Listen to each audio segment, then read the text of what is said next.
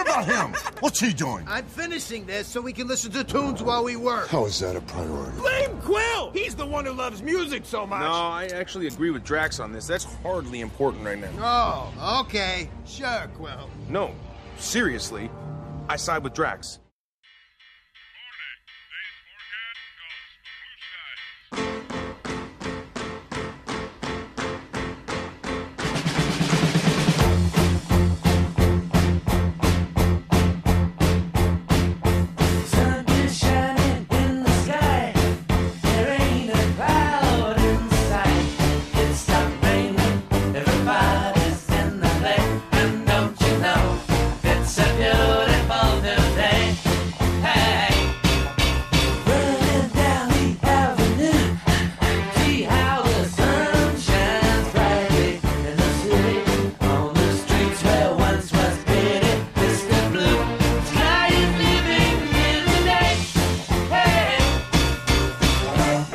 Oh,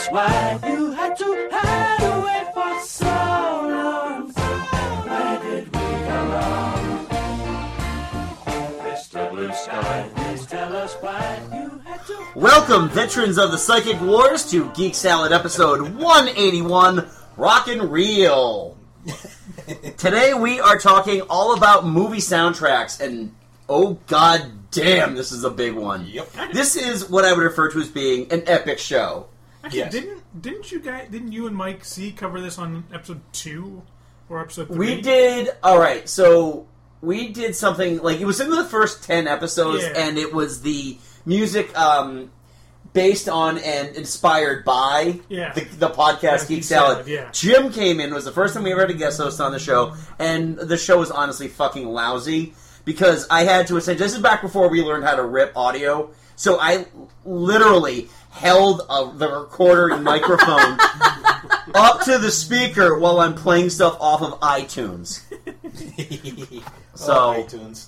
Is that your phone buzzing? it might be my phone buzzing. It is Because my it, phone it- buzzing. it buzzing on the box that the microphone. Yeah, is that's sitting a on is probably bad really idea. Bad, bad thing. All right. So anyway, um, by the way, I'm Andy. I'm Mike. I'm Joe. I'm Catherine. And we actually have a special guest tonight. Um, a friend of mine and a friend of my wife's, Mr. Todd Vickstrom. Hello. Hey, we're very happy to have you here. Todd has been so excited to be part of this show for a very long time that we just decided stop dropping your CDs. Um, that we just had to have him on. He's It's been been months and months of bugging you. months and months, I and have it was good like, ideas too. yep. And he, he actually has a record tattooed on his forearm. I do. So uh, we know he's all about the music. In fact, the fact the fact that he met his, that he met my wife doing Titanic the musical. Oh, jeez. You surviving son of a bitch. yes, it was really something. Really something. You weren't Jack, were you? I wasn't. Well, you know, maybe, maybe you could have You been. could have there's a been. correlation. Maybe I was. Yeah. So um, If uh, if that bitch had moved over just half know, an right? inch, yeah, seriously, Take over. they proved it on MythBusters. they could do that. Yep. Um. So anyway, we are here to talk about movie soundtracks, not movie scores. Um. So we can have a discussion about that. So what we're going to do is we're first off going to start with a lot of our social media feedback, and starting off we're going to go across the pond with M from the podcast Verbal Diorama. Please download her stuff. It's on Stitcher and iTunes. Um, and M's got some stuff to say, and she's going to taunt me about Grease too. I know she's going to taunt me about Grease too. And you brought it on yourself, Andy. I did bring it on myself. So go ahead, Em.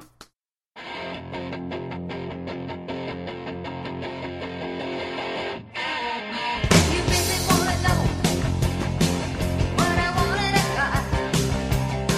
Well, I'm looking for a dream on a mean machine with hell in his eyes. I want a devil to keep tied up. It's gonna be wild as the wind.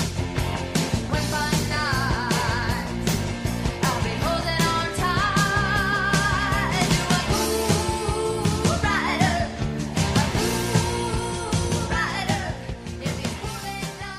Hi, Andy, and everyone at Geek Salad. It's me, Em from Verbal Diorama, your favourite Brit, she of questionable taste, and Andy's official shoulder angel. He made me a certificate and everything. So, I heard you were doing movie soundtracks, and I had to drop in my tuppence worth because I love movie soundtracks. I want to talk to you about a few I really love. So I'm going to get the big guns out and I'm going to start with Grease too. The quality of songs is amazing. I mean, you have all of the classics, you've got reproduction, You've got Score Tonight, you've got Girl for All Seasons, you've got Do It for Our Country, and my personal favourite, Cool Rider. I mean, it really is the pinnacle of movie soundtracks. Oh, and Andy, I do hope you're dropping the audio in for all of those so everyone can really appreciate the quality of those songs. And I'm obviously completely joking. Um, and my cat agrees. I feel like I might be permanently banned from ever gracing her eardrums again if I continue to mention Greece too. It's kind of become a bit of a thing that every time I'm on, I mention it. So I'm going for the trifecta when I guest on your show for real.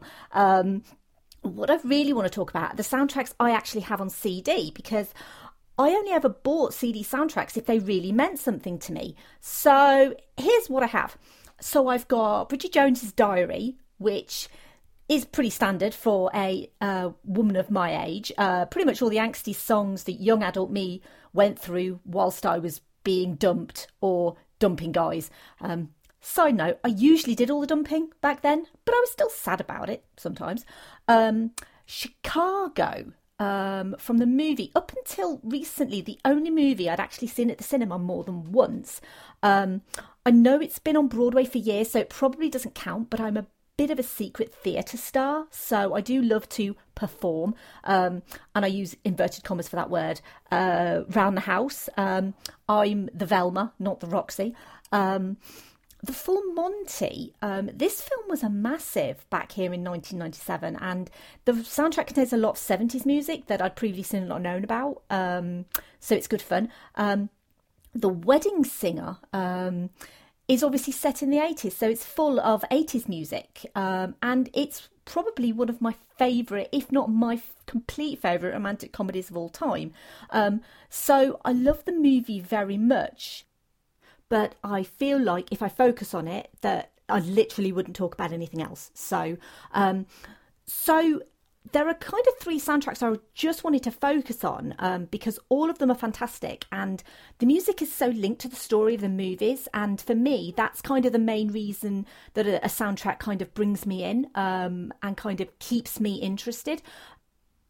I bought the first Guardians of the Galaxy um, soundtrack, the Awesome Mix Volume 1, um, pretty much as soon as I saw the movie, um, because the music just really connected with me. And the way James Gunn used music in key points of the movie, I thought was, was genius and really good fun. I thought it was something he'd never do better. Um, sort of in the second. Um, and so when Guardians of the Galaxy Volume 2 came out, um, initially that soundtrack disappointed me because, you know, there was no Blue Swede, there was no Jackson 5, there was no The Runaways. And instead, we had Fleetwood Mac, Electric Light Orchestra, and George Harrison. Um, all really great songs, but initially they just didn't feel like they connected with me um, in the same way as the first. Um, and then something really bad happened in my life, and I was really, really sad. And I was sitting in my car, and I had the CD in um, in my car, so I stuck it in the CD player, and I started listening. And and pretty much as soon as Mr. Blue Sky came on, I just kind of felt this connection like i felt really uplifted and and they say that music is powerful and and i'd probably experienced something like that before but i couldn't recall it um and now I listen to Mr. Blue Sky, um, by the way, a song that I did know of before. Um, and it just instantly kind of lifts me up and brings me joy. And um, it kind of gets me out of that funk that I was, ki- it kind of reminds me of how I was feeling before, but in a good way, because it's like, you know, things can get better. Um, and I really kind of credit that soundtrack for, for kind of reintroducing me to that song. Um,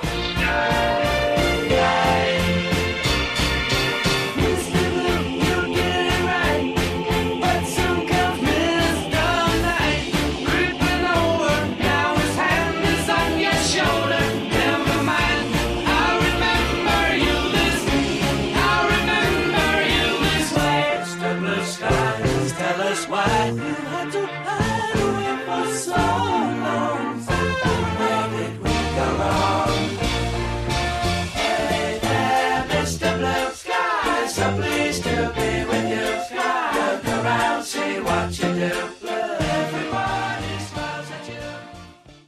And similarly, um, Fleetwood Mac's The Chain um, is a song that I've known for years, um, primarily because it's used in um, Formula One. As it's essentially the theme of Formula One here in the UK, so it's the dun dun dun dun dun dun dun dun dun dun bit.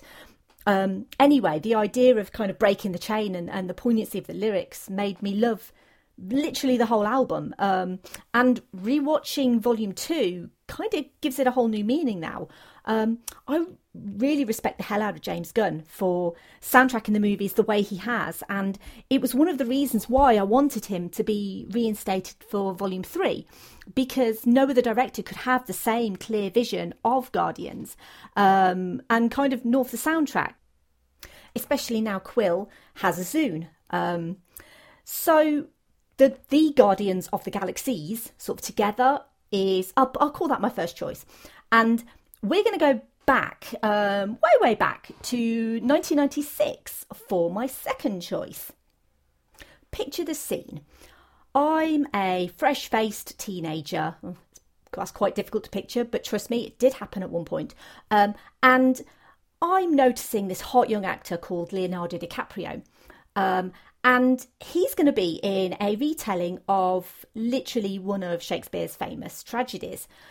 Uh, teenage me would tell you that late 90s Leo was literally the hottest boy in the world. Um, and whilst us Brits are y- raised on a diet of Shakespeare and the royal family, literally like every day Shakespeare, royal family, Shakespeare, royal family, um, I was actually a much bigger fan of A Midsummer Night's Dream than I was of Romeo and Juliet, mainly because, you know, everyone prefers the comedies over the tragedies because you do. Um, so when I found out that Leonardo DiCaprio was going to be Romeo, that was massive news to me and my friends at the time. And even bigger was the fact it was going to be set in modern day LA, but still using Shakespeare's original text. The movie sounded like bonkers, but it worked. I even forgive the fact they call the guns swords. Um, and to be honest, I forgive Baz Luhrmann for a lot of stuff because his movies are usually just so delightful and glorious and gorgeous and well soundtracked. See also Moulin Rouge. So the movie's set in LA, so you expect a like a '90s soundtrack, um, but I never expected to hear kind of garbage alongside Desiree, alongside Radiohead, um, alongside this heavenly Quindon Tarver cover of Prince's When Doves Cry, which, as I mentioned, I have the CD, and that Quindon Tarver cover does not exist on the music from the motion picture CD, which is sacrilegious in my point of view because it's absolutely gorgeous.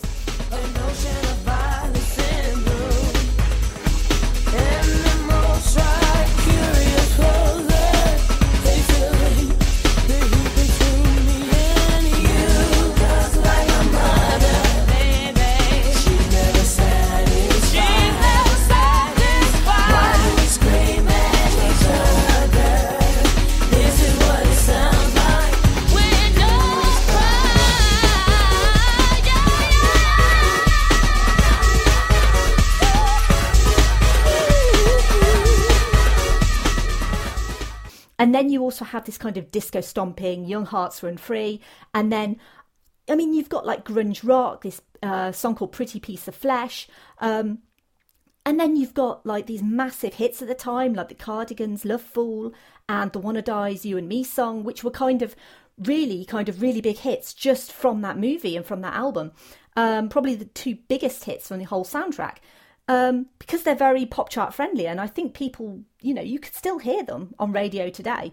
Um, I'm pretty sure even Young Hearts charted here for a little bit too.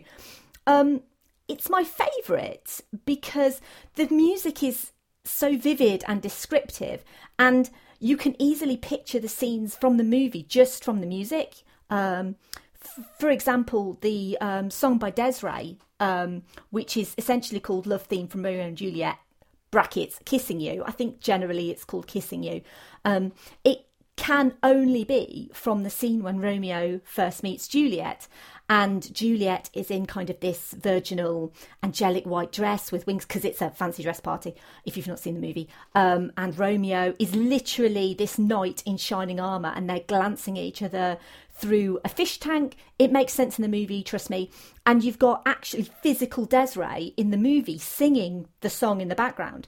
And honestly, I mean, what I would have given to be Claire Danes in that scene. It's so gorgeous and beautiful. And the music is just like thinking about it, just kind of gives me chills. And it, it genuinely kind of just brings me joy to think about that scene. Um, it's such a special soundtrack and to be honest it's not really given much mention nowadays so i wanted to um, and i'd highly recommend checking out the whole thing on youtube because it is on there um, sometimes it's um, kind of along with clips from the movie and it really works to kind of see um, the clips as well to kind of get yourself into the the mood of uh, the movie um, expect to hear the movie on my show at some point because I adore it so much and it's something that I really, really want to cover. Um, obviously, I'm interested to hear your thoughts on um, Guardians of the Galaxy, which I assume is something that other people are going to bring up anyway, um, but especially uh, Romeo and Juliet because I think that maybe I might be the only one, but who knows. And um, Grease 2, obviously, uh, which is number one um, for all times. It's my soundtrack for all seasons, shall we say. Um, have a super episode. Bye!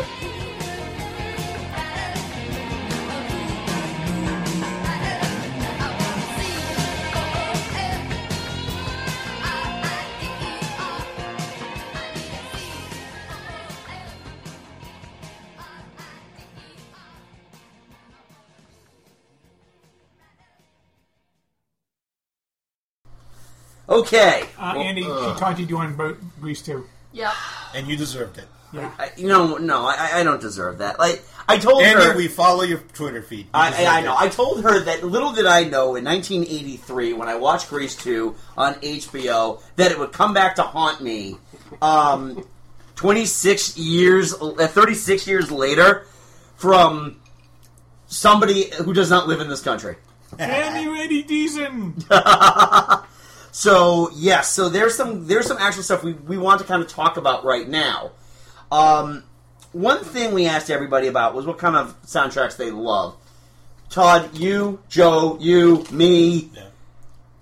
Guardians of the Galaxy. Yep. Easily. Hey, Let it us- Made my list. Well, it, made, it would have been my list, but you Would've guys had already mentioned it. So Gotcha, gotcha. It's like who's cool enough to put it first? Right, You know what I'm exactly. talking about? This is all right. So why don't Todd? You're our guest. Start start us off with Guardians. Yeah. Why? Why? do And you- his and his deluxe vinyl edition Deluxe that he vinyl brought edition, for I'm show and holding tell. it in my It's hands awesome. because music is meant to be experienced and held, and Gotcha. not just not just streamed. Also, and it's that's- pretty. Mm. and it's very pretty. It's yeah, very pretty. Mm-hmm. I actually got the CD of that uh, with the with the songs and the Tyler Bates score. Yep. So That's what that is yeah, right there. That's what Beautiful. that is, deluxe edition. All right, Yeah, why? So Guardians was came out at a really interesting time um, for Marvel. I think it was a huge risk for them to to put out a, a movie like that, where you know the majority of fans did not know those characters, did not know who the Guardians of the Galaxy were. Chris Pratt was a f the fat guy on Parks and Rec, and then he got in shape.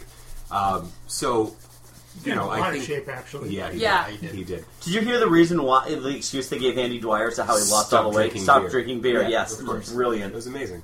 So, While we're all chugging our beers here. of course. Yes. So Shut for, up, I don't have a problem. for Guardians coming out, you know that first trailer that came out with which had um, you know, hooked on a feeling on it. I Yeah. was just like yeah, that's gonna work. It looks like Indiana Jones mixed with just a really great soundtrack and this s- epic space opera thing. Right. So when it came out, and you know you have all those great scenes, it, it mixed the humor, it mixed James Gunn's quirkiness, and you know reading that James Gunn actually shot scenes to the movie to these songs Yeah. it made a lot of sense that that he was very specific about the songs that he wanted in there.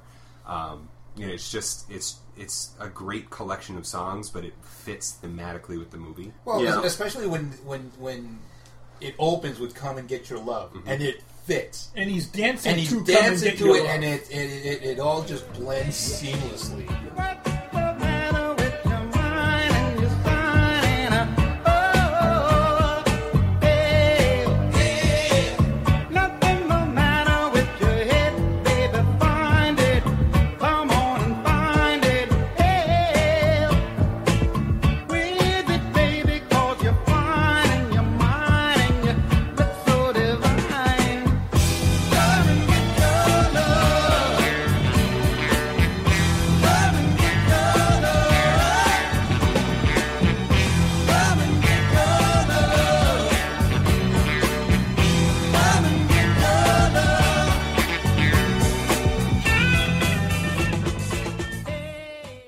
You know, and- Yeah. and, and, the and, and the way that he James Gunn made the music part of the story because Yeah. it's cri- it's it's Star Lord's connection to his mom. Right. Right. You know? It's like the whole thing. The that whole whole, thing is like- soundtrack is just that. It's- and, the, it's mom. and the beauty is too is that for the most part, when you when you think about movie superhero movie soundtracks, it's almost always. I mean, I'm going back to like the early aughts when it was like all new metal, and you get that that one token song from the Spider-Man soundtrack with. uh It wasn't Stinged. It was, It was, it was Nickelback. no, it wasn't. It was Chris wasn't- Cornell. No, it wasn't Chris Cornell. That was no, there was the Nickelback the Nickelback song was the one. all right. Well, there was that one song about Hero, and I think it was Chad Kroger and and some other Oh, Saliva. like saliva, Saliva. Thank you, Hero Davis. Nah, nah, nah, nah.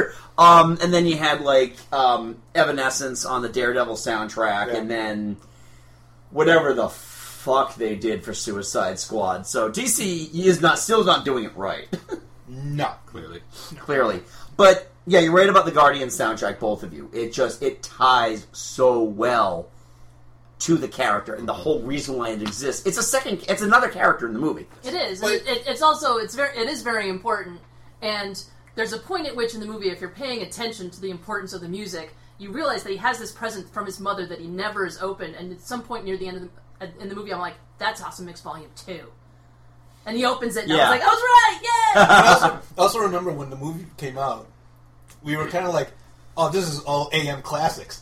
This is a KTEL AM classic collection." But it, but the thing was, these were all songs we liked. It, Right. it, wasn't- it's like- it wasn't like we were just making fun of it. It's like these are cool AM classic music and AM songs you classic. forget that you love. yeah. Absolutely. like Cherry Bomb. Cherry Bomb. Cherry Bomb's And- an awesome song. and and these are these are songs that that are given new reason you know new reasons to like them because they're tied with points of the story Right. that matter so much and the char- you know characters that you care about The, the fact that they managed to get the uh, the um, the Pina Colada song Yeah, worked in there Yeah. in such a brilliant Somehow. manner. I mean, that's first of all. Every time we talk about that song, I just got to say those two people are the fucking worst. Oh yeah, yeah. they, they, they are a half an hour from a divorce. You're right, well, it's also- exactly. it's, also, the 80s where communication was just 70s. not a thing Well, you heard, It you was heard about 70s. you heard about the, the follow up to that song, right? The awkward sex that followed. so They're planning on cheating on, on each other with each other. That's got to be a whole new level. They- they're eventually this, gonna this is Tinder pe- before Tinder. right, exactly, and it's just. Swipe.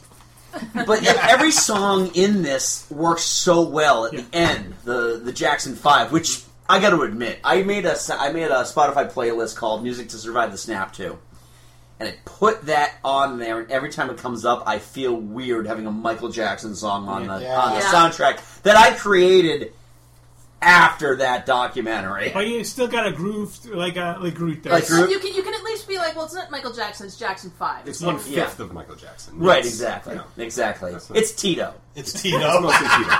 It's mostly Tito. the and worst Marlon. Jackson. Don't sleep on Jermaine. Why the '90s did. um, yeah, it is just such a fantastic soundtrack. I truly love it. However, I do love the second one better. Todd's We bringing know. out his vinyl. We know why you love the. Well, there's so many different. There's a number of different reasons why I love this. Yes, Father and Son is just. It's my trigger song.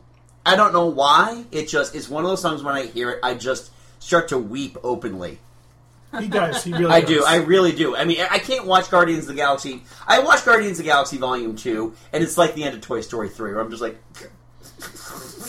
yeah Well, the, the, the thing, of, except for the, a couple of scenes, the music in this, even though it- it's great and it's a great selection of music, it doesn't really tie in in the way that the first Guardians of the Galaxy does. The it, music it does differently like the like every time I hear the chain, which I've added to multiple playlists now, the chain Yes. is on one playlist, and then a cover of Unbelievable. it is on another playlist.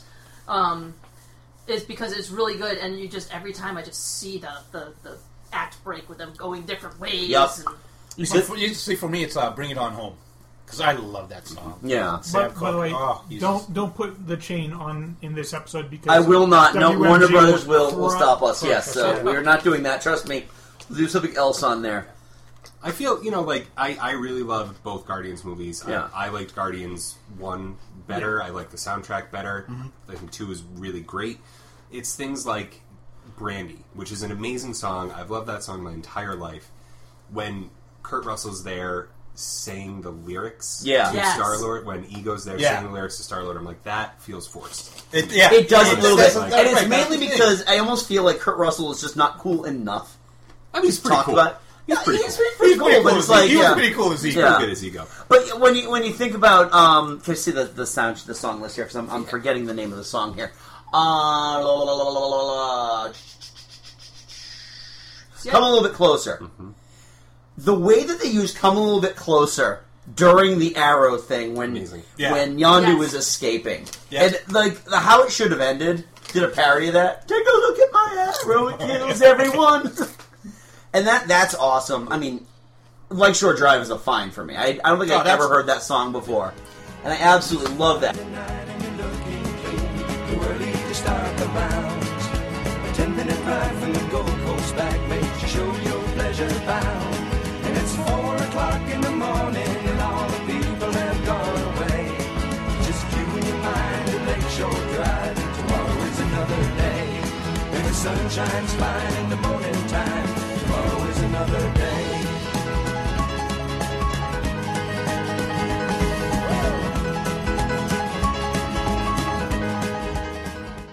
My sweet lord, Joe, come on. Oh, I- dude, you know how much I love George Harrison, so Yep. of course I'm going to love my Tweet Lord. And the beauty is too is that Fox on the Run appears on this soundtrack, and it only appeared on the on the trailer. The, the song Same with- never But, appears. it, but, it, but that's the thing. It became s- it, a so it was like yeah. Well, people know That's who the Sweet song. is now, Right. Um, you know, Norman Greenbaum got the same thing. Spirit in the Sky. Yep. is on the soundtrack. It was only in the first trailer. Yeah. Uh, For, Right. So First trailer or second trailer? Second. Uh, No, better than I that think one. it's- I think it's the second trailer. They, bla- they blend in. Yeah. I think it was the second trailer. So many good trailers. yeah. Um, what's the other song? I mean, Surrender.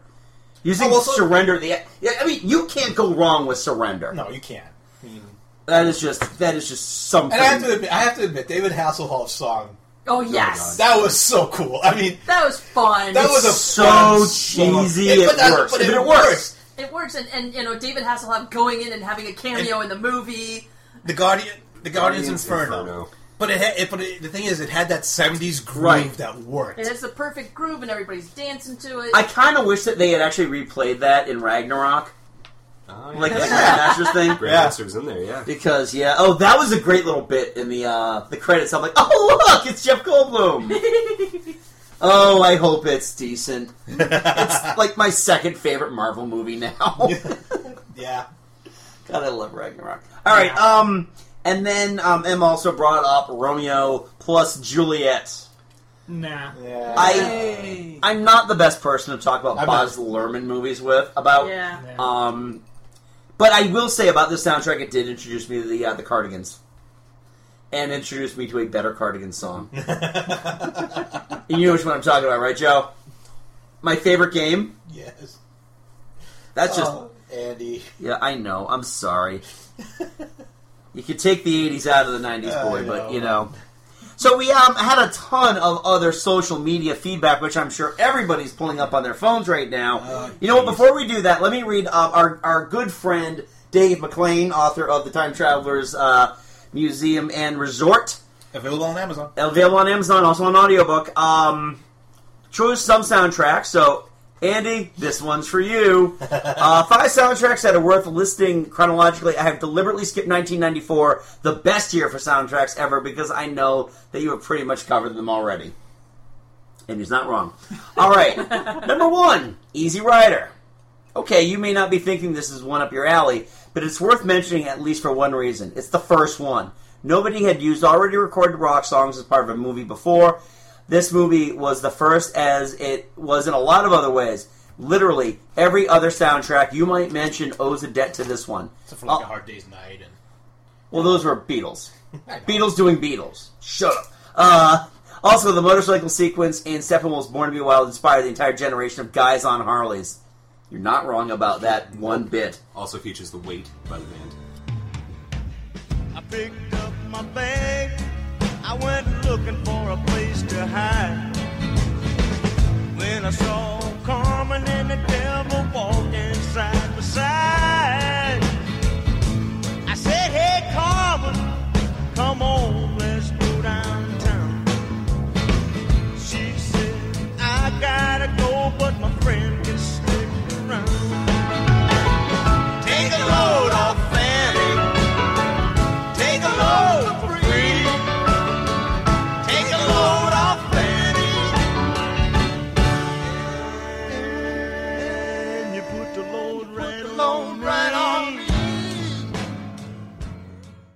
Yeah, exactly. Songs of all time. That is one of the greatest. e- exactly, it is, and it's just weird because when I actually read the title, I was like, "What do you mean?" Because I'm dumb. Number two, American Graffiti. When I was growing up, everybody's parents had this record, and for good reason. It would be hard pressed to put together a better compilation of music from 1957 to 1962 than this album. That is that is my like that is like a baby boomer nostalgia fest right there. is that Oh album. God, yeah. One day I feel so happy, the next day I feel so sad.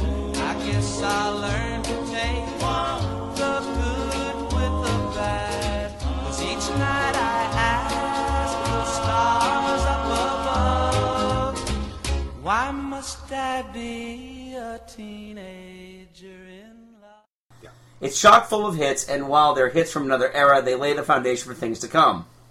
Number three, Ferris Bueller's Day Off.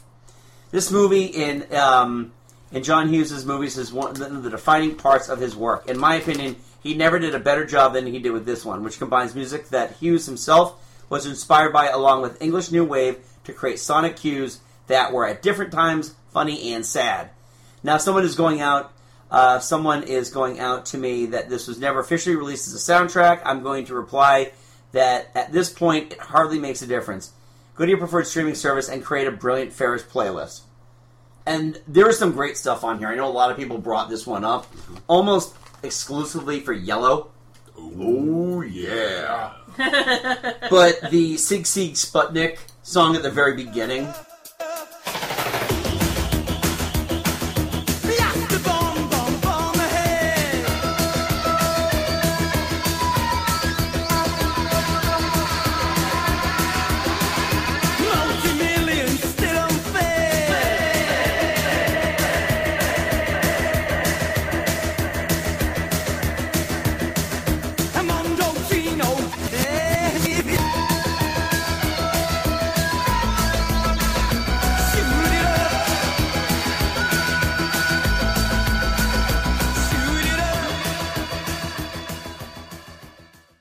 Twist and shout. Twist and Oh, Shout. Jesus Christ. 1986, you couldn't avoid the song Twist and Shout. It appeared maybe in like Everywhere. five movies at once, two of which opened in the same weekend, I believe. I think that Back to School opened the same weekend Yeah, as it, uh, did. Ferris It brought, Bueller. it brought the Beatles back into the top 40. Yes, in it did. That was 1986. just. You could tell that baby boomers were in charge back then. You really could. Um, but there's that also that other song too. He's talking about like the happy and sad and the Dream Academy doing uh, the, the Smiths. Please, please let me get what I want in the uh, the museum. When Cameron's looking at the Degas, was it Degas? Oh, huh? They got Was it Degas? I'm not No, sure. um, George Surratt. It was a Surratt painting. It was the Sunday in the Park with George Yeah, I think so. I think you're right. with the dots.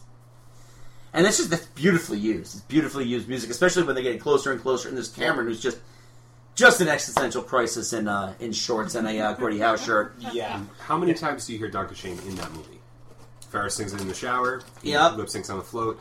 Ed Rooney whistles it Mm. when he's picking up his, you know, his wallet from the floor. Or Yep. His shoe from the, you know, from the garden. It's great.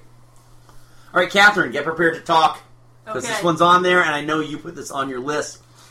Number four from Dave McLean is Until the End of the World. I have actually never seen this movie. I've heard it isn't very good. I have, however, played the soundtrack many, many times. It's filled with brilliant rarities, including tracks from re- reunited Talking Heads, one of only three songs Kate Pearson ever sang with REM, and the last track, "Crime in the City Solution," released over the, over two decades. Almost every cool alternative band in the world showed up on this one. This is on your list. It is on let's my take list. a let's take a break. Let's um, play a track from "Until the End of the World," and let's talk about it. my dream, I was drowning in sorrows, but my sorrows they learned to swim. Surrounding me, going down on me, spilling over the brim. Waves of regret and waves of joy. I reached out for the one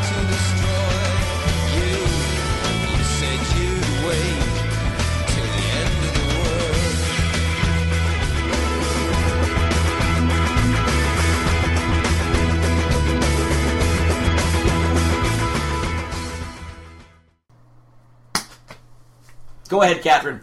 Okay, so I've never seen this movie either. I have. And I was introduced to this soundtrack in college by some friends, and it is just pe- all these bands were asked to write a song like in the style that they thought they would be doing in the time when the this movie was set, and uh, so it's all like unique, you know, existing bands, unique songs, and it's just really fun to just listen to, have in the background when you're studying or whatever.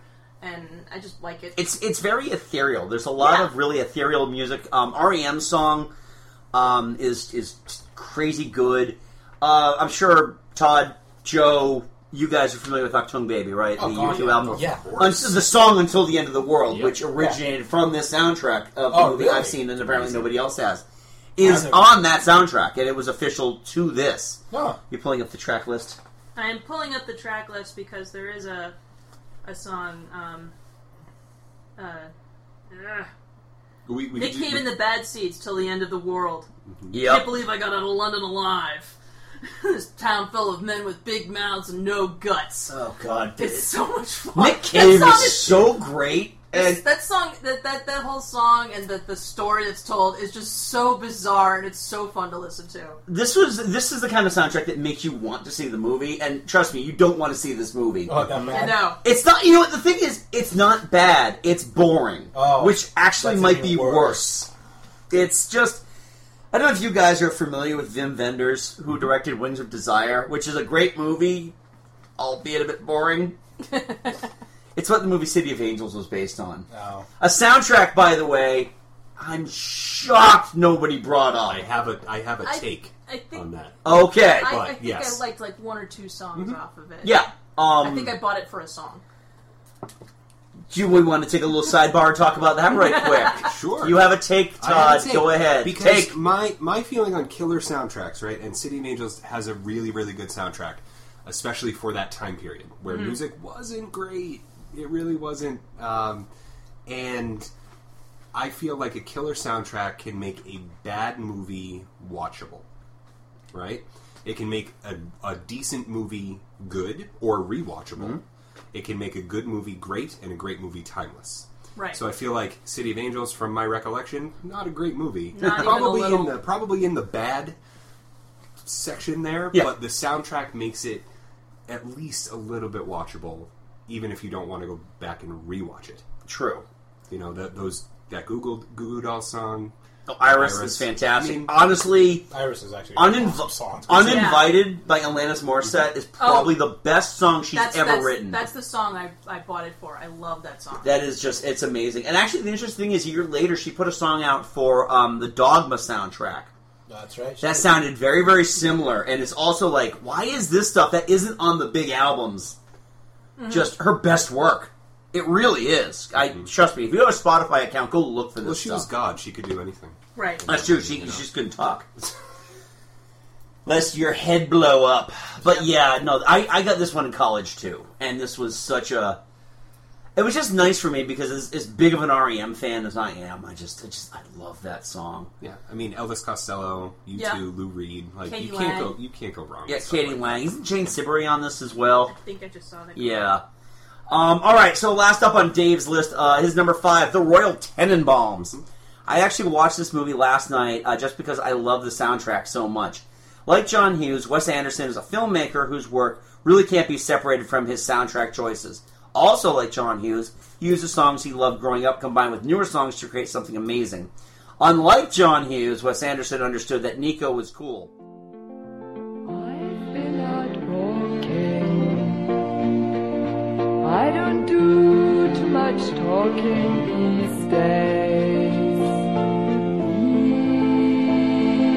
These days. These days I seem to think a lot about the things that I forgot to do. And all the times I had the chance to. I leave the glory that is 1994 up to you. Also, pump up the volume, which I remember seeing at purchase. if Mike tries to mention the Troll soundtrack, feel free to bitch slap him. what? the Troll soundtrack. And you wouldn't have done that. You're not a Jason, uh, Justin Timberlake fan. I've never even seen Trolls. There we go. All right, so consider yourself not bitch slapped. Cool. Hey, yeah. Hey, first episode. Woo! Only took 181 episodes. Mike won't get hit tonight. Yay! But we were only 20 minutes in. Aw, damn. So, yeah. So, I'm not saying. All right. So, anyway, so we've got that. Uh, let's go to some of our Facebook feedback. Uh, Todd, actually, you want to read your coworkers' stuff? Hey, shout out to Tammy. Uh, Tammy likes Pretty Woman, uh, Meatballs. She's not joking. Love Actually. Yep. Flashdance, Footloose, Saturday Night Fever, St. Elmo's Fire. She would not stop talking about St. Elmo's Fire. I love Oh, that Nobody song. stopped it's talking all about good. Elmo's- St. Elmo's Fire. I love Beverly that Hills song. Cop and Breakfast Club. And then she says, "Can you guess my age?" And I'm not going to attempt that. We're we're brand new coworkers. I'm not going to go. Right. She's our age. I- our age. Yeah, she's our age. Um, I all right. also like Breakfast Club. Breakfast Club's not bad. However, I only it's this, there's only one song that you remember from that because you can't get the fuck away from it. I'm not gonna mention what it is because you all know what it is. It's in your head right now and it's not going Yes, away. it is. Pretty all right. So I was Apple. gonna I'm gonna just quickly we'll quickly reel down these. Pretty Woman, um, I King barely- Whistle. I barely remember anything. I remember King Wishful Thinking. That's the big one that I remember from that one. Go West. Yeah. That also has a Roxette song, Meatballs. Are you ready for the summer? I remember that. I also remember the song that they play when they're um, battling against the evil summer camp. That's right. Yep. Ain't no meaty balls. that movie was PG in 1978. Seven- it was 78 PG. Yeah. Love Actually. Now, Emmett mentioned a couple of her favorite British uh, movie soundtracks, and they're all from the Richard Curtis house of production. All of these soundtracks sound alike. They're all wonderful little soundtracks, and they all have more Elton John than you could stand. And I actually don't mind Elton John. Uh, Love Actually, though, is just a fun, fantastic soundtrack. It actually makes me like that song, uh, um, How Far I'll Go. It's not a good song, but.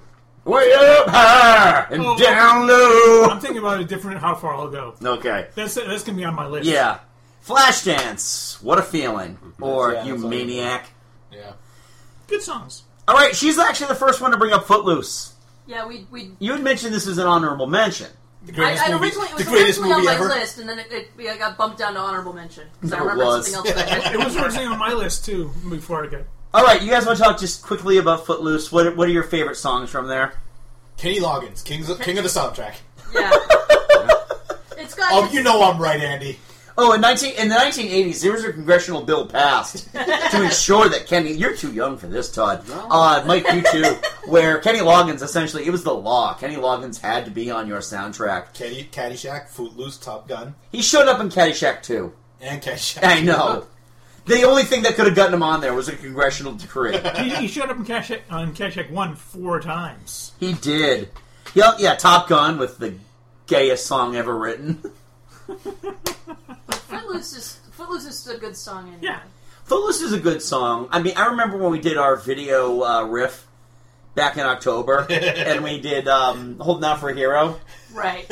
you know, with the sacrificial Vestal Virgins. Uh. I love that song. though. Yeah. yeah, but it's the video. The video, yeah, the video. Okay, Yeah. come on. But yeah, yeah. Holding out for a hero is good. Yeah, Saturday Night Fever is classic Bee Gees. Yep. It really is kind of the best of the Bee Gees without having to buy the best of the Bee Gees. Yeah, that's what you get with Eric Clapton money. St. Elmo's Fire. I love that song. I really love that. You know song. what? John Parr kind of ruined it for himself with um, with uh, Tim Tebow's fire. Oh God, that's I think I right. think Saint Elmo's Fire got overplayed in the '80s, and I'm still recovering. Oh my god! That movie got overplayed. in the E-, Every, every 80s. time, every time I didn't I'm watch. driving, I, Oh, I, I ev- may oh, have seen everything- Mm. some of it once. everything mid '80s was S- St. Elmo's. driving home a football on WRR, if I hear that song, I am stuck there for until the end of the song. See Nova Rising. I'm amazed nobody else brought this one up. Beverly Hills Cop. Well, yeah, you had That- Axel it- F. It's more score though than No, actually, the, the soundtrack is very prominent in the movie. Well, I know, um, but, you uh, got two I- Pointer Sisters songs. I You had- only remember it from the. From Oh, the score. okay. See, I had this cassette when I was 14 years old, and I had a paper route. I used to listen to this one a lot on my big fat ass Walkman that I'd be lucky if I got the batteries to last the entire route. the mid 80s. Oh. I'm just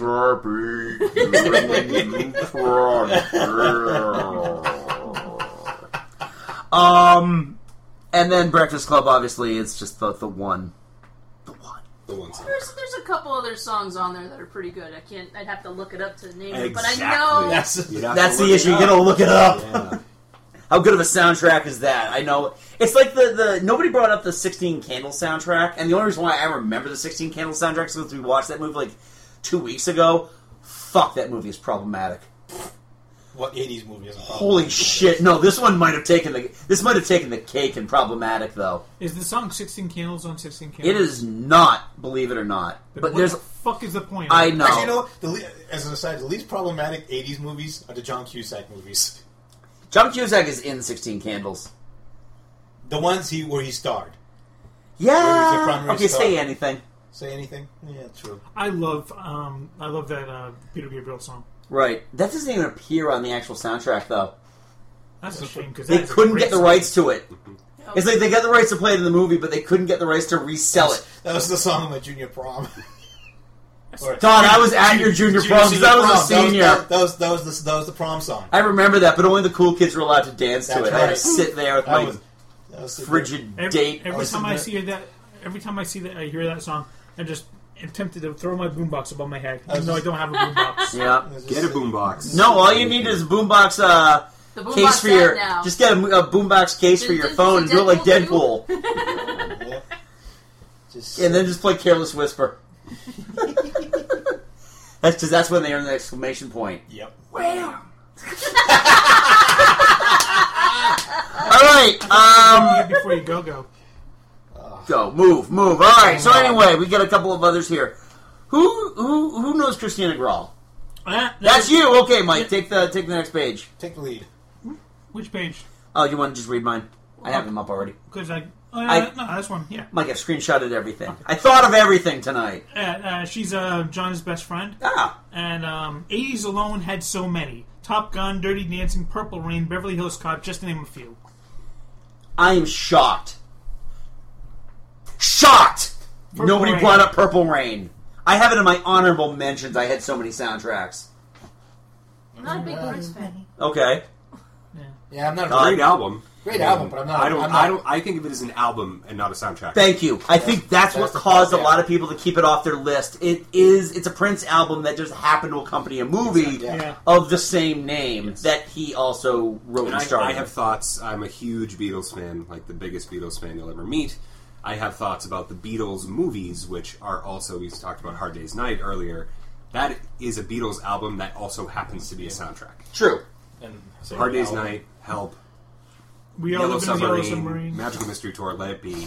That's five of their 13 albums that are technically soundtracks. Yes. But they're albums. You know what I mean?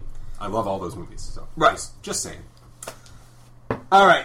Uh, also, Here's a Paul. question, kind of aside, Yeah, uh, yeah. along those lines, does The Wall count as a soundtrack? Oh God! The Wall It's no. not- no, because the Wall was a concept album. Yeah. Here's the thing. All right. Just just like just like uh, Mo- Operation Mindcrime is not a Yeah. soundtrack. Well, that actually wasn't made into a movie. It The might have Wall been was like- made into a yes, it was. Was it theatrically released? was it good? It's not bad, and uh, not theatrically released. Well, Okay. it's not like they could afford like actors. Right. But it's Jeff Tate doing half the acting there. Same question would probably go with Tommy.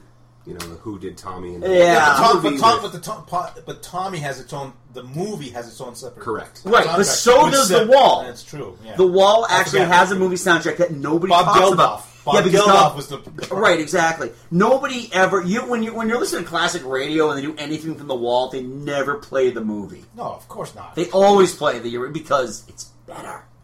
if you have a choice. I mean, it's like you know, Todd, you're a theater guy. you- I don't know if you'll agree with me on this one, but Jesus Christ Superstar, you play the concept album. Yeah. Thank you. Absolutely. Thank you. All right. Cool. Moving on. Uh, Paul. Yeah, Paul English. He came up with uh, Space Jam. Oh my God. All right. Come here's- on and slam. Hey, welcome to the jam. the Quad City ro- uh, the Quad City Ah. DJs, the most uninteresting group of people to ever like make music. Um, well, that also has uh, R. Kelly. Oh, pre- God. Pre-piss tape. People do love that, so- that soundtrack, though. Oh my god. People love that movie. And I'm still like I'm on the crossroads. You're a nineties kid. Yes. You're a nineties kid, kind Uh, of. You were kind of basically an adult by the time this yeah, you were you were an adult a legal adult when this movie came out. Yeah. Um Todd, please Yes, explain. I, I love this movie because I grew up with Looney Tunes, right? Right. And Michael Jordan is still the best basketball player of all time, in my opinion. No thanks, LeBron. But the soundtrack had nothing to do do with it for me. It was Looney Tunes, and it was Bill Murray, and them making a joke about how white Larry Bird is. That was that was Space Jam for me. Larry's not white. Larry's clear. Right. That was that was it. it had nothing to do with the, with the soundtrack. I will say, I my my best friend Dan. I hope he listens to this. We go record shopping all the time, and there was one time we went to Portsmouth, New Hampshire, and he bought the Space Jam soundtrack on CD for like a dollar fifty or something, along with Whitney Houston and System of a Down, and he's got really interesting music tastes. Right. Um, Yeah. And it's yeah. That sounds uh, kinda like so mine. it, it does have appeal to some people. Yep. Not me. Not yeah, exactly. And again, it's that Quad City Chong. It's the I believe I can fly, which is just it's the most inspirational song written by the most loathsome piece of shit in music. It's just like it's just it's just two worlds colliding. It's a bi- it's two binary suns that are about ready Oh, to collide. wrong. Do you ever see the video for it? Yes. Oh, where he's like trying to conduct a, a choir, but he doesn't know how to conduct anything, so he's all literally like just moving from left to right. He's like, I can do this shit. And he's just No, he's trying to grab all the younger youngest members of the chorus. Oh, stop that. All right, next. What else did Paul have on Uh, here? you also had The Road to El Dorado. That was one of those DreamWorks animated movies. Yes, that was um, music written by Elton John. Oh, cool. He's also got uh, Guardians of the Galaxy and School of Rock. School of Rock. School of Rock's not a bad soundtrack. It's one of those movies that, like, I watched it in the movie theater. I own it on DVD. I think I've watched it twice. In that in that order. Yeah. I like it a lot. I do like it a lot. I have no issue with that movie. I just don't remember what the songs were. There's one, and I, I'm a huge fan of that movie. I love Jack Black. I will watch Yeah. Jack Black do anything. The special features on the, the DVD that I bought at Blockbuster used in 2004. Um, there is a scene where they're at the concert at the very end, and they're all in their uniforms, and Jack Black's got the short shorts Yeah. on, and it's them on stage with the audience of extras behind them, and they are pleading with Led Zeppelin to let them use Immigrant Song. They say, Jimmy, you know, Robert, please, we need Immigrant Song. And, you know, they were right because you can't do that style of movie without having that song in there. Right. Have you ever played Brutal Legend? No, I have not. Oh, oh it's so good. So much fun. It is so much fun. Have you heard of Brutal Legend? I have not. Okay, so it It's a- stars Jack Black. Yeah. and he goes into a world of rock. So it's kind of like Tenacious D. Um, I think Dio runs the garage. Yeah, the, the entire the entire setting looks like like every single rock album cover you've ever seen. You you end up driving around this giant vehicle with like flames and and rock guitar and bullet machine guns. Nice. Yeah.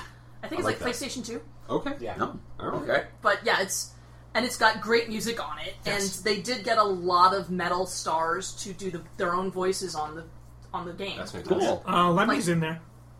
Lemmy, yeah, Lemmy is in there, yeah. I think I think Dio got pulled because somebody else was not available or, or passed away and wasn't, so they got Dio to do. Lemmy's there. Um, Ozzy's there. Mhm. Uh, Tim Curry's actually the main villain. Yeah. Hmm. So- Interesting. That He, he does great voice work too. Yeah. Oh, Um.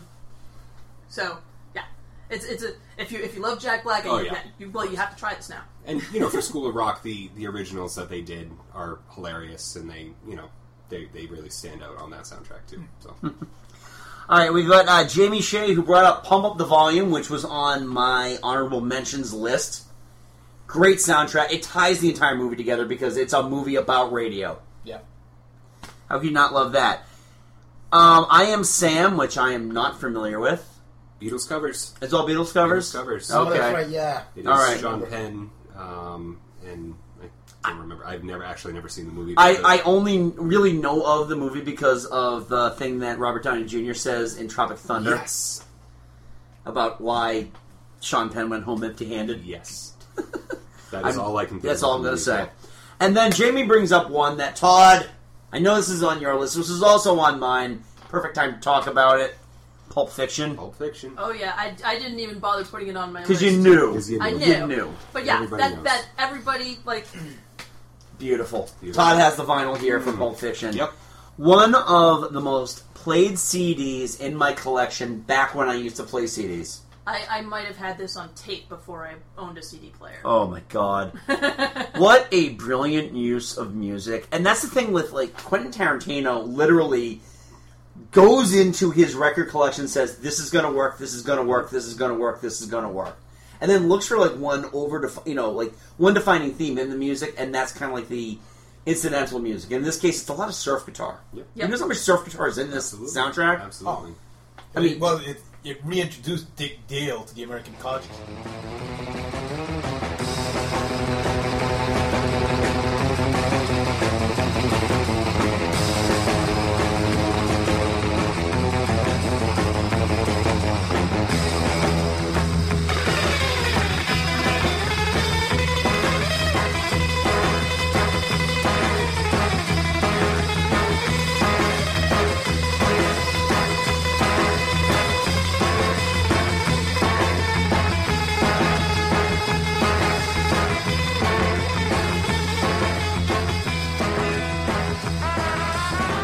God, you Liza can't, Lou? Oh you can't think of. I mean, what- the, the music. That- that- that- I mentioned Pulp Fiction. You're thinking Miserable. Yeah, that's the song that defined the movie. Yeah, much. Exactly, but there's so many other songs on there that are, you know, surf guitar, absolutely. and you know, takes of that. Uh, can I see the soundtrack? Yeah, list absolutely. here? 'Cause I And didn't you know, that. what- not aside from that, what I really, really like about Pulp Fiction and other soundtracks that are on my list is that I don't think Pulp Fiction has a score. It does not. It does not have a score. Honestly, Tarantino hasn't had a score for most of his movies. Um, I think Hateful Eight might have been the first, and but he actually Hateful Eight won also an- has a White Stripes song in it, which is True. completely out of the blue, but works. So for someone like Tarantino, someone like James Gunn, who obviously Tyler Bates did the score, but you can think about the songs on the soundtrack as the score to the to the movie. Absolutely. you know. And and for this, I it has such iconic scenes. You know, you think about the opening. Um, you think about uh, the Jackrabbit Slims dance contest Mm. with Yep. the Chuck Berry song, which is an amazing song. Yeah. you know, absolutely amazing, and it's made better by John Travolta's you know lumpy. Lumpy dancing, in Uma yeah. Thurman's Doing the feet, bat- right? big bat tootsie. Um, you know, uh, uh, Son of a Preacher Man and uh, Urge Overkill's Yep. cover of Girl You'll Be a Woman Soon. Amazing, just classic scenes, really standout scenes with these songs, and that's that's what Pulp Fiction does for me, and it immediately transports me into that world. Absolutely. You know, it's, Yeah. Well, you know, you know, it's so funny that there's some songs that become so, so associated with movies. Like, I bet you if I said "Stuck in the Middle with You," what movie? You Reservoir Dogs. Reservoir Dogs, yeah, exactly. Ah. He also brought that one too, because you know the sad thing is though, I just think of torture now when I, when I hear that song. That's- Yeah, no, sorry. Uh, yeah, I, I seem to remember we were. I was like watching the Muppets, and I think they did that song or something. No, no, no, no. It was uh, "Blimey the Coconut." They did that on the Muppet Yeah. Show. Oh my God! And, God. and my friends are like, "Yeah, this is the song at the end of Reservoir Dogs when everybody's dead," and Mm-hmm. I'm like, "No, it's when Kermit sprained his flipper." yeah, but the thing with that "Stuck in the Middle of You," all you're thinking about is Michael Madsen dancing. Yeah, around. exactly. Is my ear still attached? Yeah, exactly. I hope so. And what- when he comes back with the ears, like, can you hear me? He's like speaking into it. It's great. Yeah, I, but I mean, oh my god, the oh, Comanche. Sadly, Oh, every time I God. think of Comanche, it's just the Gimp scene. Yeah. Oh my god. But even this actually, this soundtrack actually introduced um, like a different side to Cool in the Gang, like the pre-hitmaker Cool in the Yeah. Gang. Jungle Boogie's a great song, and Yeah. it absolutely belongs on this soundtrack. But it's not like I saw Cool in the Gang, I'm like, oh boy. And then I heard the song, like, that doesn't sound like Cool in the Gang at all. That- that- it's that's not one I remember. Celebration, it's Yeah. not Joanna, it's not Get Down on It which is a wedding standard.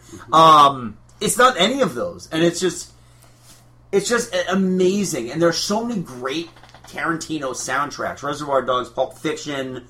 Um, I didn't really care that much for Jackie Brown. There's a couple of good songs on there. Oh, good. And then the Kill Bill soundtracks, both one and two for Kill Bill, are fantastic. All those audio stingers of just the you know. Well, the audio that yeah, that's that was a really cool thing that they did with this was add those little stingers into the soundtrack too. Part of what I like about Pulp Fiction, and and I don't tend to like this all that much, but it really works on here is where they have the the dialogue inserts Yeah. in here. The Ezekiel twenty five seventeen is its own track, Yeah. Yeah. on this soundtrack, and that is amazing because when you think about Sam Jackson, that's that's, what I That's think. that's exactly what you think about. Um, Or Nick Fury. I don't know. Well, you, you haven't heard uh, T Rex by Sandra Boynton then. Hold on to your butts. Um, all right, what's what is who's up next? Who's got other stuff here? Uh, all right, so we've got Brian Bozanowski brings up Barry Gordy's The Last Dragon. Okay, Okay. it's quite the interesting pick for a sound. I'm actually honestly. I would- I would- I would- I would- that's a Mike C. I That's a was gonna Mike say C. that's a pick. Mike That's a C Mike C. pick. pick. John Saul brought up Flash Gordon. Oh, He's the savior of the universe. I mean, you, Joe, you were trying to, br- you, you were, I, honestly, I, I know you were trying to find every trick known to man to put um, a kind of magic. I was in here because it's the Highlander soundtrack. Yes, it's Basically, the yeah. it's unofficially that. the Queen did a unofficial- soundtrack. They did seven years before Flash Gordon. Yep. Exactly, and it's so interesting because that every time I hear Flash, anything. Yeah. The weirdest part about that, though, is I, I never think about like the radio cut that didn't have all the audio from the movie in there. Yes. So I hear that, I hear do do do do do do, and it's like Flash, look out! Well, it's, it's funny because it's on the. I have the best of album, and it's got the full Yeah, it's got- soundtrack. it's cut. got- Oh, no. Yeah. Oh yeah! So you get the all you get Yeah. all the audio drops and everything. in Oh yeah. this. yeah, yeah. On the on the absolutely. Yeah. That, Oh, mo- God. that movie would have made so much more money if Freddie Mercury had played Flash. He's No, It's a little too flamboyant to be Flash. No, no. Sam Jones needed to play that because Sam Jones needed at least one break in life. And how'd that work out for him? Um, he, he- he actually, showed up in two TED episodes, uh, Ted, TED movies. actually, I think he was. He's been doing like stuff where he they, they'll at sci-fi conventions and whatnot. They will actually show Flash, and he will come up and talk about doing the movie. Yeah. What else is he going to He's do? making a living out of it. Well, Right. But people people are like, yes, sure, come and talk. They're like, no, we don't really. No, they. So Well, you know, he had the, you know, he's still in TED. He still had the hair parted down the middle. did. And then, as you learned in TED two, he's only left with one sperm, just, just one, and he's saving it. That's right. Those movies are s- funnier than they have any And they had right, any to, right be. to be. Oh, Oh, good lord, Mike! You want to bring up John That the was- stuff? That was peak Seth MacFarlane right Yeah, John, John had brought up. Uh, oh, you actually have the whole. I have it up here if you want to read it. Okay, Yeah. okay. Uh, the Lion King, 1994. for the cool of the century. Be prepared for the murkiest sky. Meticulous planning, tenacity's hiding, decades of denial. You seek me while the king undisputed, respected, saluted, and seen for the wonder I am. Yes, my teeth and ambitions are bared. Be prepared. Uh, that's that's the one I prefer to listen to with headphones. Better to pick up and enjoy the background choral elements. I can be prepared. Um, Lion King almost made my list, but for me, the the soundtrack doesn't work if you don't include the score. Right. There's a um, yeah. The King of Pride Rock. I cannot listen to that soundtrack without hearing that that piece.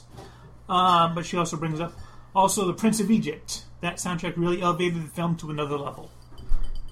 That's the animated one, right? Yeah. Trying to remember it. Yeah. Well, Prince of Egypt. Prince of Egypt. Yeah. Ooh. Yeah. Yeah. Exactly. Yeah, I, I, I've never seen Prince of Egypt. No? No. It's I was honest- getting confused and thinking about Prince of Persia. Yeah. Oh God. I've no. seen that. Don't. Yeah. Th- Not the same movie. One of, Um, one of them's based on a video game. Prince of Egypt is an interesting soundtrack because it it plays like it's a Disney movie, except it's totally not. A, this is back when DreamWorks was making competent works and not trying to either rip off Disney or being like starring this list of actors. Or uh, or we're making uh, just another um, uh, Incredible Me. Uh, oh, Despicable Me? Despicable, yeah. All right, so we got that. Next up is Chris Marrera, who brings up I'm going late 70s here with the soundtracks for Saturday Night Fever, which you've already talked about, and Grease. I don't. All right, Chris, I'm sorry, man. I don't know if Grease really counts because there's one original song, no, two, that weren't in the that weren't in the original Broadway. Um, Grease is the word by Frankie Valley, which is pretty good. I like and um, we go together. No, not we go together. What's the um? We're stuck together. No, no, no, no. It was that's not um, original. hopelessly devoted to you Ugh. was original for the movie because ladies, if you gotta get a man who's gonna get all handsy with you, the only thing you can do change everything about yourself. Yep. He might like you if you weren't so stuck up. Well, God, he, I- yeah, he did And other try to life change lessons. for her, so Yeah. he sort He of. did. He did, did he really though? He got his Letterman's jacket, which might have made him worse in the eyes of how I see high school. That's true. Your your class was not like my class. Yeah, no, my class sucked. So not everybody, but oh, there was some suckness going on there. We had too much overlap because everybody was overachievers. So you didn't, you know, anybody that was in drama club was also on a sports team, and Right. possibly an athletic or an academic group. Yeah. So, but uh, you know, the the thing that always annoys me is that when people put together '50s playlists, they play stuff from Greece. You mentioned that. Every I, 50 I, every- have ranted about this before, Every 50s diner has at least a couple of Grease songs on its and it's album. like this is not '50s music. This is '70s music. Written by dudes who were like so disgusted with the counterculture movement that they wrote a musical about how awesome their time was when we still had segregated water fountains. mean Mike and- Love? Fuck that dude. Fuck him hard.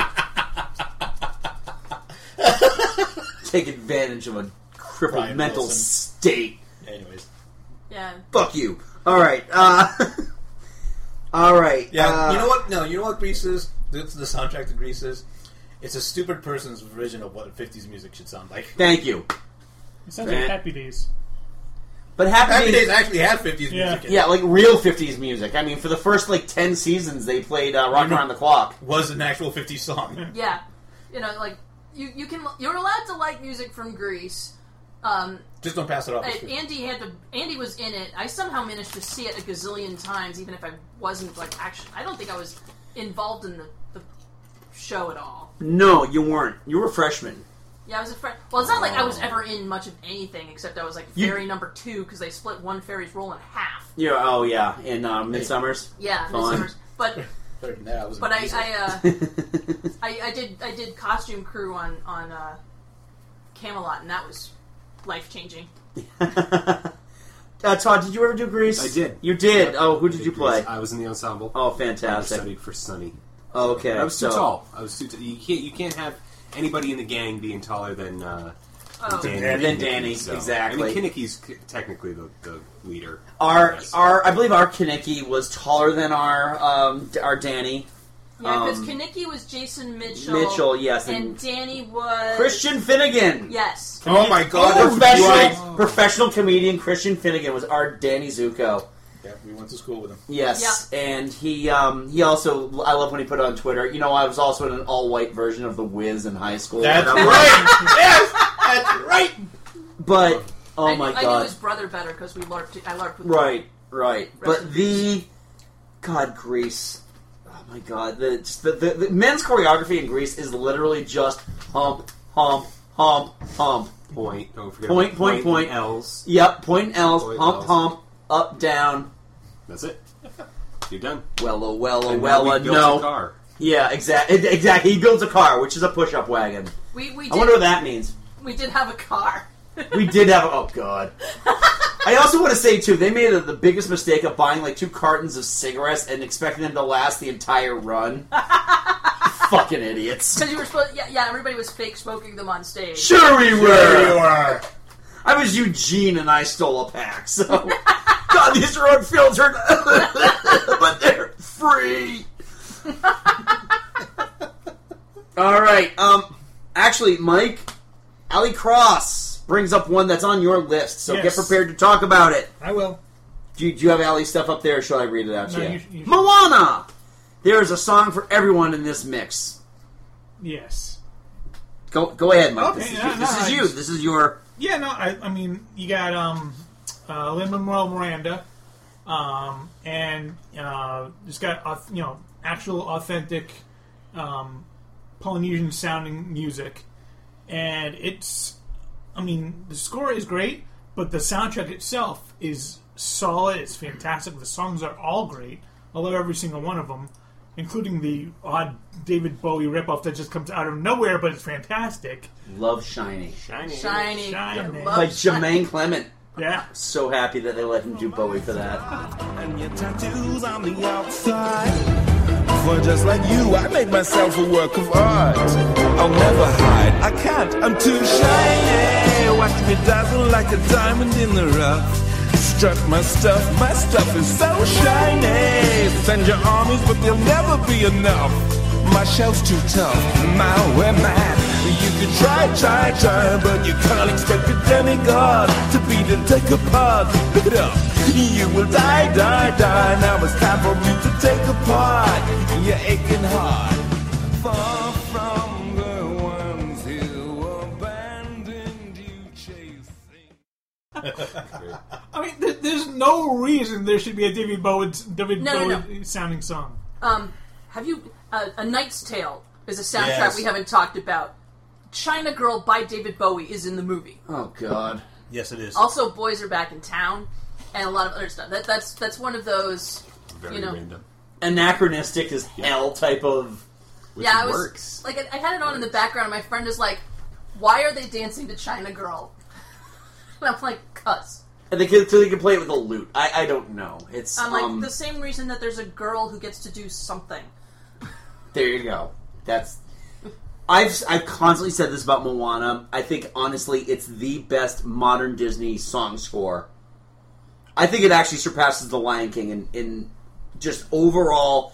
There isn't a clunker of a song in there. I don't disagree, actually. Hell, I even love the uh, the ones where I can't understand half the lyrics. Well, you shouldn't need to understand the lyrics. if The, med- the melody is good, correct, folks? Joe, Todd.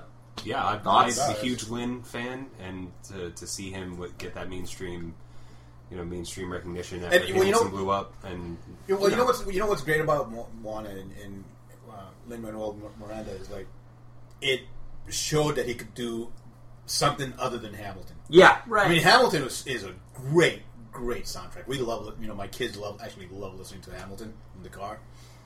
But the it it shows that he's not a one note pony, you know, one trick pony. Exactly. And even when he shows his side of things in your welcome, Mhm. they fit. Yes. Because if you're going to have Dwayne Johnson do anything, maybe giving that pat a rap is a good thing. Yeah. yeah well, that, that, that was the thing with Moana. You're kind of scared that, like, oh my god, you- you know, you, this could like either make or break Miranda's um, Exactly. uh, re- whole reputation. I still, to this day, hold it against the two dudes that won the best song Yeah. Oscar for um, City of Stars from uh, God La La Land. It, it, no, it should have been how far. It should. I'll Go. How far I'll go? How far I'll go is an amazing I want song, and he e- would have EGOT, he would have had the EGOT. He would have been no. He would have been Peagot. Oh, He's won a that's right. Peabody. That's true. Um, yes, but instead those assholes won, and then they did the Greatest Showman. Which thank you everybody for leaving that off this list. God, I fucking hate that movie. but I mean, yeah, with Moana, I literally I got out of the movie. I was as I was driving home, I pulled out my phone and bought it while I was driving. Bought, It's- bought on my phone. It's That's just- that's highly irresponsible. Mike. I know, but it was just a, such a damn good soundtrack. needed It to is. happen. We, we've got a. I've got a soundtrack story I've told before. I'll tell again when we get to the soundtrack. Okay. it's Um, far more responsible. And then finally, uh, on, on my list here, uh, my lovely wife Autumn brings up for oldies Forrest Gump. And she and I went back on this one, be, uh, back and forth on this one because it's tough for me to really. I at first until she she made me see the light. Um, it's it's a great compilation of songs. I didn't see this as being a great soundtrack, but she kind of just illiterated to me that this moves you through the time periods. Yeah. And while it's not exactly groundbreaking or it doesn't, it do, there's no risks being taken. I mean, the second they get to Vietnam and you hear "Fortunate Son," it's every Vietnam movie ever made. For what it's worth. In fact, I But you know yeah. what? But that's a good use of a cliche. It is okay because when I went to go see this in the theater with Jim, Fortunate Son came on. He looked at me and goes, "Can't have a movie about Vietnam without this one." And then went back to what he was doing. Did they so, have Painted Black on that soundtrack? yep, I believe it did. Um, Shock and surprise. oh my god, there's so much. It's a it's a two disc. It, all right, so here's what it's really good for. It's really good if you just want to play older music. Like every every summer, we go away with my in laws, and my mother in law always wants us to listen to oldies. And this would be the perfect soundtrack for her just to put on instead of being like, okay, go find a Spotify playlist for, you know, year XYZ. Yeah. Then I have to go find that playlist. And then she's like, what is this? What is this? You know? What's the year Autumn was born? 1977. Okay, well, the Star Wars song, the Star Wars theme is going to come up on here, so just be aware of that. I didn't put it on there. With Forrest Gump, I, I feel like it is it, it's part of the soundtrack this group of soundtracks that present the defined era of the movie, Hmm. right? Like like American Graffiti, not as groundbreaking, obviously. Um, the Big Chill, something like that. Yeah. great Oh, yeah. soundtrack. Yeah. you Yeah. know? Definitely, but- Um, and I, I say I put in my notes. American Hustle gets there too, and I have that on vinyl. Ah! And Record Store Day. But you have, yeah, I, I don't know if anybody's seen this one. You Yeah. have, I've seen the movie. I- I didn't really see the ELO, soundtrack. E America, uh, Tom Jones, Wings, Bee Gees, Elton John. Like when I when I think about this movie, I think about Jennifer Lawrence furiously cleaning the house to live or let live and let die. It's from 1973, and Yeah. they did a really great job of transporting you to that era with the music. I think Forrest Gump does that in its own fantastical way because that's a really unbelievable story that Forrest is telling. And yeah, why wouldn't you have the Doors and then you know Buffalo Springfield Right. and all of that? Right. Okay, and then from Twitter, we uh, got some stuff from The Laughter Life. Uh, most of Scorsese flicks have uh, great soundtracks, but I think Days of Confused was the best. Joe will get in that in just a second, put a pin in it. Um, and I asked him what his favorite Scorsese soundtrack was. He said, Tough Call, The Departed, probably his favorite. Yep. Ah, All right. no. You get two. No. You, got two. No. No. No, no, no, no, no, no, no. And Joe, actually, one of them's on Joe's list. So why don't we why don't we start with Days of Confused? I'm sure we've all heard the Days of Confused soundtrack, right? Well, Oh, you want to talk about Guardians of the Galaxy? Huh? I mean, Days and Confused Yeah. was Guard. The, the Days and Confused soundtrack was the Guardians of the Galaxy soundtrack before it was the Guardians of the Galaxy.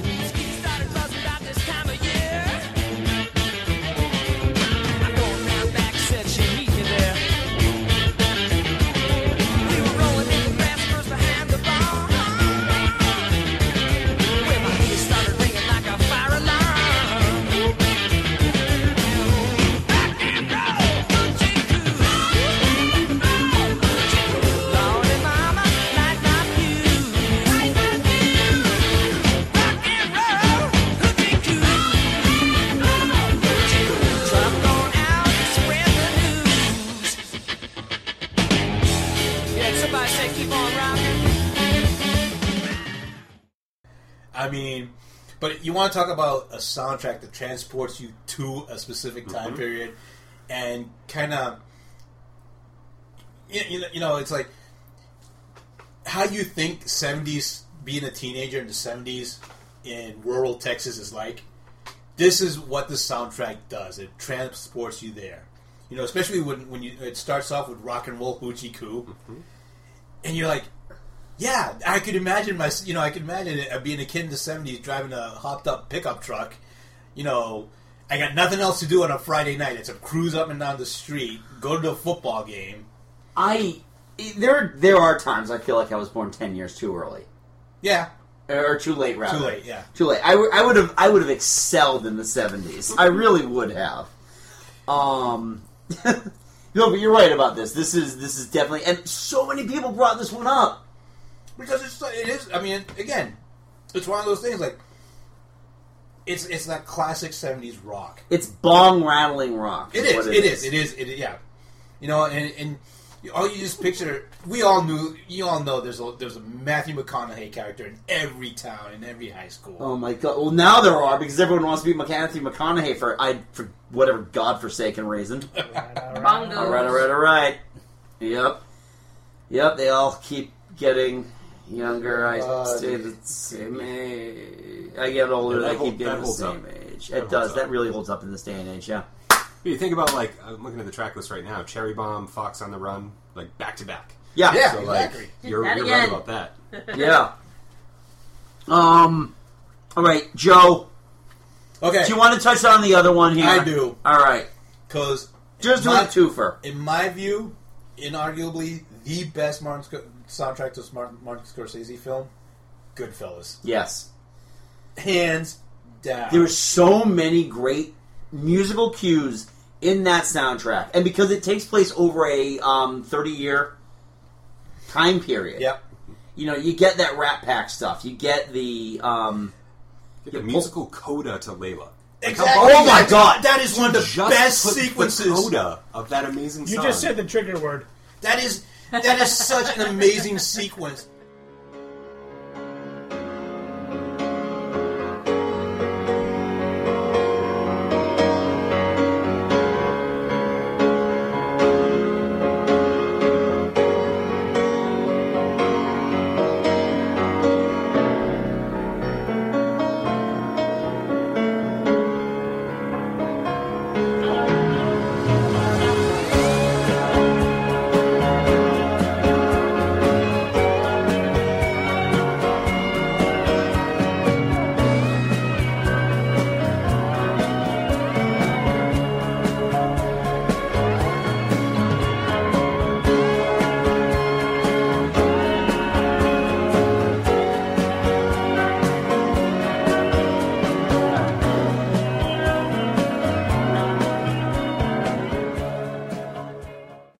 With that, co- And with you know that, what- but getting back to what we said about Tr- Tarantino earlier, Scorsese doesn't use a lot of scoring in his movies. No, he the, does not. the soundtrack, these songs, is the scoring. I mean, I will say, how many times can you use "Gimme Shelter" in your movies before it gets a little played Yeah. out? I, I love that song, so it works for me. But believe it you or know, not, it's actually not on the soundtrack. it's not on that soundtrack, but it was definitely in The Departed. but I mean, but it's such a good cross section. Like Manish Boy Yeah. by um, oh, Muddy Waters. Muddy Waters. Yep. Yeah. I mean, just some, there's some great, great music in this. What's the song? I'm, just, is- I'm drawing a blank. So I'm not looking at the track list right now. When he's on the, when he's like, he's just he keeps seeing the Paranoid on the helicopter. run in the, with the helicopter. It's the stone. It's the Stones, right? Uh, let's see. George Harrison makes an appearance on the Yep. on the soundtrack, which is great. Can you can you find a joke? Yeah, I get You know what I'm talking about though, right? I'm trying. It's, It's been like so long it's like since- very like 1980 type of rock and roll. I mean, you even end that movie with uh, "My Way" by Sid Vicious. Yes. it just it just works so well. And one of my honorable mentions actually has that in there as well. Uh, the Sid and Nancy soundtrack. Yep. Um, you find it? No, not yet. Nah. I'm, well, I'm trying to remember. The, it's been so long since I've seen the movie. Gotcha. Gotcha. You know what? You look, Catherine. We did skip your husband, also Joe. Yep. Uh, you mentioned a couple. He mentioned a couple. He mentioned uh, "Sorry to Bother You." Um, I'm not familiar with that soundtrack. I know it's a reasonably new movie. yeah, and um, I am not familiar with it. I'm assuming that he's listening to it on his days off.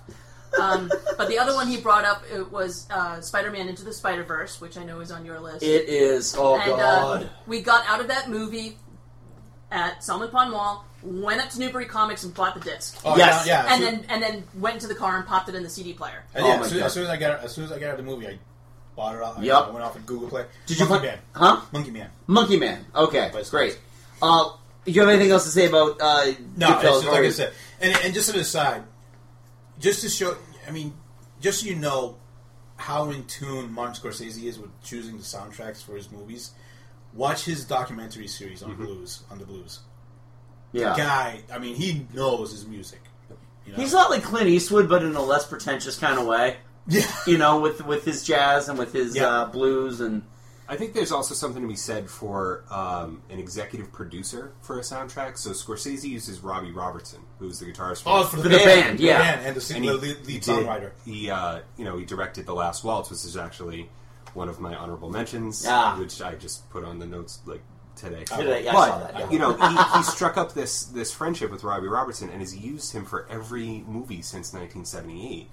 And I feel like that has a lot to do with it. And I'm not saying Scorsese doesn't have a good read on it because he clearly does. You know, he directed the George Harrison documentary, the Dylan documentary. Yeah. Like he knows his stuff. I feel like Robbie Robertson has a lot to do with that as well. Well- and when thinking about someone like the Coen brothers, they use T Bone Burnett Mm. as their executive Yeah. producer for their soundtracks. And again, the guy's been around forever. He is connected with everybody. He knows all. He knows everything. Interestingly enough, song on um, it, uh, until the end of the world. Timo Burnett, uh, Humans from Mars. Okay, yep. Yeah, you mentioned Robbie Robertson. and- Humans from Earth. but- Humans from Earth, sorry. And, and Robbie may, you know, may have a big hand in choosing the songs, but Scorsese does a great job of m- making sure the songs fit the settings. Absolutely. Yeah. You know, integrating it. integrating like is- you know, like I said, the coda for Layla in that sequence is like perfect. It's awesome. It's great, especially because every time you every time I hear that coda now, Yeah. What do you think about? I think you think about the car. Yep. You think about when they go, you know, when they pan down to the car and go in, the, and like the guy and his wife are sh- like shot through the head. Funny enough, that wasn't written by Eric Clapton. That was written by George Harrison, wasn't it? No, the, the Coda to Layla was written by the drummer. Um, Oh, Ginger Baker. no, it wasn't Ginger Baker. The drummer for Derek and the Dominoes, the guy. Oh. Guy sch- was schizophrenic, committed and uh, killed some people, and was actually died in jail. Oh, fantastic! That guy. Wonderful. Yeah, Jim those- Gordon. Jim Gordon. Okay. Just one more Commissioner thing Gordon. no, the guy, no, the, guy, the guy's name is actually Gordon, Jim Gordon. Well, I'm going to get a little pretentious here for a minute. but, like, the director as auteur thing is is something that I really connect with, where it's it's Tarantino, Scorsese, the Coen Brothers, James Gunn, where they're pretty much in charge of Everything. everything in their production. Yeah. and those tend to be the soundtracks that I connect with most because they've. thought It's a about personal it. connection for Yeah, them. a personal connection for them. Even something that's on my list is almost famous. Cameron Crowe Uh, singles for me. no Same matter thing. what you think about Cameron Crowe, the dude knows how to pick a soundtrack. The guy He can put wrote a for soundtrack Rolling Stone. together, yeah. Like, Yeah, you he- he- know. in in an era where Rolling Stone actually meant something. Right. He was So- married to uh, to Nancy Wilson too. So yeah, fantastic. All right, so into the Spider Home of the B.I.G. Yo, baby slander me, I just plan to be something powerful for my family. Tried to balance life and my sanity, show a different side of humanity. So amazing, keep appraising, save you from a home invasion. Chasing robbers from the bank, you facing friendly neighborhoods. Gotta go hard, gotta go hard. I ain't got time to waste. I ain't got time. I gotta go high, gotta go high. I gotta elevate, I gotta elevate. They wanna fight, they wanna fight. I'm just gonna let them hate, I'm just gonna let them hate. I gotta go high, gotta go high. I gotta elevate, I gotta Right. uh, Catherine's husband Joe brought that up. It is on my list. Holy hell! All right, I have to just go out and say first of all, I'm not that big of like a hip hop fan. Oh, I don't- yeah, I don't like rap at hip-hop. all. But I put this on on a whim when I was at the gym one day. I'm like, I just need something different to listen to.